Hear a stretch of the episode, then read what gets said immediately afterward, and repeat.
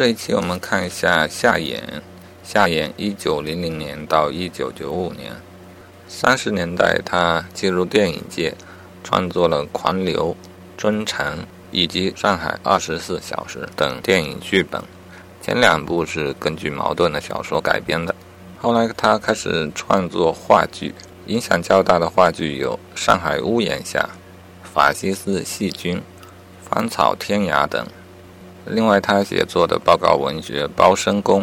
是中国报告文学的典范作品。这里介绍的就是《上海屋檐下》这一部话剧。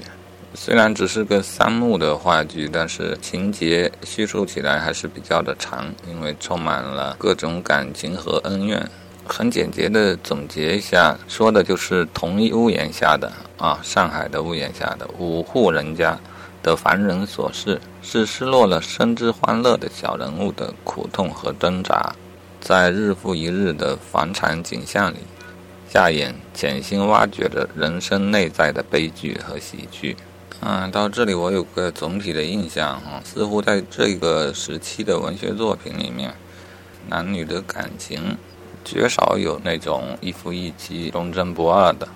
之前看过的几本介绍中，也似乎只有。沈从文的《边城》中的感情，那段还没有开始的感情是忠贞不二的。嗯，其他时候我们都会看到比较混乱的感情，而且在许多作品里面，作者对这样的感情也并没有批判的意思。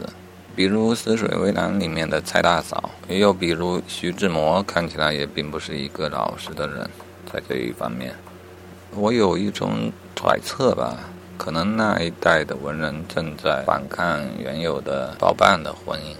因此呢，在包办婚姻之外，另外再生出一个自由的恋爱，在主流意识上是被大家认可的。然后在这条路上，可能又多走了一步啊，即便是自由的恋爱，似乎也不强调从一而终了，甚至呢，可以同时有好几个分支，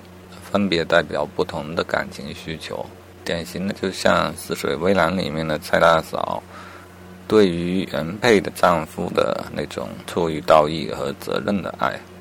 然后对于罗歪嘴的那种呃出于更加接近于啊真正的恋爱的爱，以及对于第三个男人顾天成那种迫于形势的，更像是一个交易的婚姻，似乎在不同层面上都被他同时的接受的。好的，这一期结束之后，就到了解放后的新中国的作家了。